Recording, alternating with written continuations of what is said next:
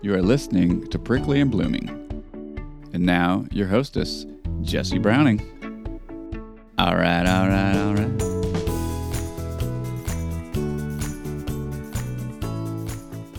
Hi, everyone, and welcome to the first mini-sode brought to you by Prickly and Blooming. Um, we're going to do a little dive into some Texas history today. This will be the first in hopefully a series about the women of in our Texas history. We're going to start off with um, someone I mentioned on last week's episode when I was talking to Amanda that Barbara Jordan would be the place I wanted to start. So we're starting with Barbara. Um, so I'm going to start with a quote of hers. Quote Earlier today, we heard the beginning of the preamble to the Constitution of the United States. We the people. It is a very eloquent beginning, but when the document was completed on the 17th of September 1787, I was not included in that we the people. I felt somehow for many years that George Washington and Alexander Hamilton just left me out by mistake. But through the process of amendment, interpretation, and court decision, I have finally been included in We the People. Today, I'm an inquisitor. I believe hyperbole would not be fictional and we would not overstate the solemnness that I feel right now. My faith in the Constitution is whole, it is complete, it is total. I'm not going to sit here and be an idle spectator to the diminution, the subversion, and the destruction of the Constitution. Unquote. That was Barbara Jordan on July 25th, 1974. So I really wish that you could have heard the speech in her voice, but I don't know how to use that audio legally, so I just had to read the quote. this quote was taken from Barbara's speech at the beginning of President Richard Nixon's, Nixon's impeachment hearings. And this speech was broadcast across the country, and Barbara was able to reach millions of people in their homes watching, you know, very closely to impeachment hearings. But before, like before we talk about that moment, I, I need to like kind of start back where Barbara started. You know, when she was born and how, where she went to school and all these things. So I just want to start with that quote though because it's it's the, probably the most well known moment in her career. Um, there's another well-known moment when she gave the um, her speech at the 1976 Democratic National Convention, but I wanted to start with that one because it was it was a very much a national moment that everyone was rapt paying attention to the impeachment hearings. Um, but let's go back and um, let's hear Barbara's story. Um, again, I'm not a historian. I'm not a researcher. I am not a student. I am. I've got books in front of me. I've um, I'm using some web articles, and I will link to all of this that I've used um, to give me the information to share with you today. I'm a novice, and I'm just want to learn. I just want to learn some Texas history, and maybe do too. And so, come on and join me. Let's uh, let's hear about uh, Barbara Jordan. So, Barbara Charlene Jordan was born in Houston on February 21st, 1936. She was the youngest of three daughters born to Benjamin and Arlene Jordan. Benjamin was a Baptist minister, and her mother was a teacher in the church. Barbara grew up in Houston's Fifth Ward, a predominantly black neighborhood. She attended Robertson Elementary School and Phillis Wheatley High School. Barbara was inspired to become a lawyer herself after Edith Sampson spoke during a career day at her high school. Sampson was a black female lawyer from Chicago. After graduating in the top 5% of her high school, Barbara wanted to study law at the University of Texas at Austin. But at the time, which was 1952, University of Texas at Austin did not allow black students to attend. Barbara instead attended Texas Southern University in Houston. She graduated magna cum laude in 1956. Continuing on her path, she was not deterred to become a lawyer. Jordan traveled north, landing at Boston University School of Law. In 1959, she graduated from Boston University and passed the bar in both Massachusetts and Texas that year. She, oh, I'll just take a moment. Massachusetts Texas connection. I got, uh, I have the same. Massachusetts and Texas. She taught political science at Tuskegee Institute in Alabama for one year following um, graduation from law school. Then, and this is such a familiar theme that we've had in the show, she returned to Texas. So in 1967, she came back to Houston and established her law practice out of her family's home.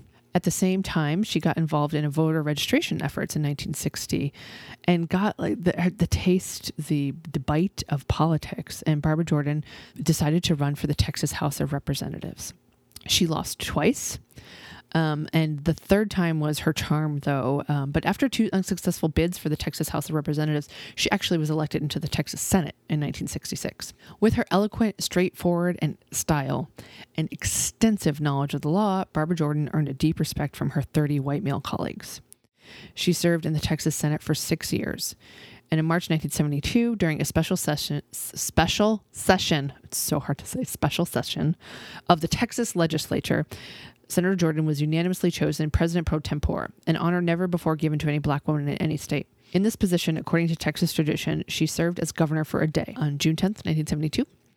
Uh, technically, this day made her the first black female governor in U.S. history, which, as you know, we still have not had a black female governor in the United States as of press time in 2021, September of 2021. After much success in the state legislature, she was ready to run for national office.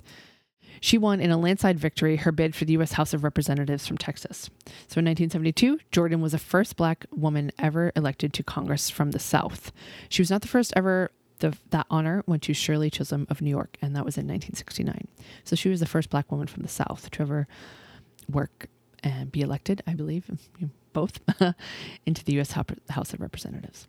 Just weeks before his death in 1973, former President Lyndon Johnson recommended Barbara for the appointment to the House Judiciary Committee. Let's rewind a little bit. Barbara had um, formed a bond and relationship with um, LBJ when she went to the White House in 1967 to attend a meeting to discuss the upcoming legislation. Specifically, it was the Fair Housing Act. And Johnson and Jordan, I am assuming, um, bond started because of shared Texas identity. Like, you know, as we've as we've talked before, when when Texans are outside of Texas, they really do bond together. So I'm sure Johnson and Jordan's relationship started with, "Hey, we're both Texans." I doubt it came out like that, but you get what I'm saying. So this position on the House Judiciary Committee launched Barbara into the national spotlight when this committee had the task of voting upon the impeachment of President Nixon this investigation and the hearings and everything, as we're all familiar with, this has happened again in history, were all televised. And this was back in the 70s. So when something was on television, there was one of three stations. So it reached a lot of people. And so Barbara's speech propelled her into a national spotlight, whereas previously she had been known to people in Texas. This speech that I quoted earlier as part of the um, Judiciary Committee's opening sentiments that night propelled Barbara as kind of a as a national figure. Uh, this this Watergate speech um, that I mentioned that we quoted, and it remains the most well known of her political career. But I want to give you some highlights, you know, of, of other work that she did. Uh, she supported the Community Reinvestment Act of 1977. This legislation required banks to lend and make services available to underserved, poor, and minority communities. She supported the renewal of the Voting Rights Act of 1965 and the expansion of that act to cover language minorities. This extended protection to Hispanics in Texas. She also authored an act that ended federal authorization of price fixing by manufacturers. She was also a proponent of the Equal Rights Amendment and issued a statement in support of extending this deadline in 1979. During Jordan's tenure as a congresswoman, she sponsored or co sponsored over 300 bills or resolutions, several of which are still in effect today. By 1978, though, uh, complications and pain from her um, diagnosis of multiple sclerosis, uh, she was diagnosed in 1973. But by 1978, the complications from the diagnosis kept her from returning to a strenuous, the strenuous position of serving in the U.S. Senate. Um, so she went on to retire from political life and came back to Texas and took a position teaching at UT Austin. Yep, the same college that she couldn't attend in the 50s because she was a black woman. Uh, Barbara taught at UT School of Public Affairs until her death at the age of 59. She passed away from complications um, from pneumonia on January 17th, 1966, um, just short, as I said, of her 60th birthday. She would have been 60 in February. The U.S. National Archives describe Barbara Jordan as the first LGBTQ plus woman in Congress as well. Jordan's partner of approximately 20 years was named Nancy Earl, an educational psychologist who met Jordan on a camping trip in the late 1960s. Earl was an occasional speechwriter for Jordan and later cared for Jordan when she began to suffer from multiple sclerosis.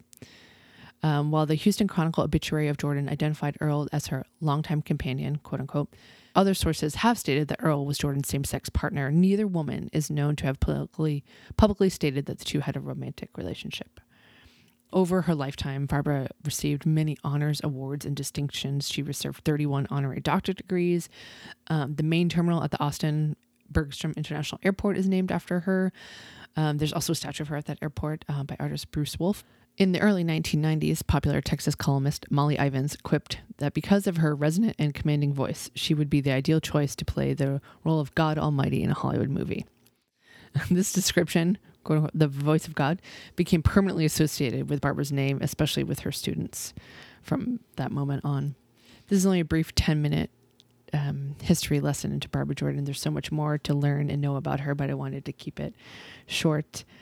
So if you're interested, um, I used Wikipedia uh, page about Barbara Jordan. Um, there, I will link to all these um, in the show notes. There's a history.com article about her. I have two books in front of me Bold Women in Texas History and Black Texas Women. Black Texas Women is by Ruthe Winegarten, and Bold Women in Texas History is by Don Blevins. I will link all of this stuff in the show notes, and I hope you learned a little something today and maybe um, you go learn some more about Barbara Jordan. And I am excited to dive into this topic of the women of Texas history. And thanks for coming. I'll talk to you all next week.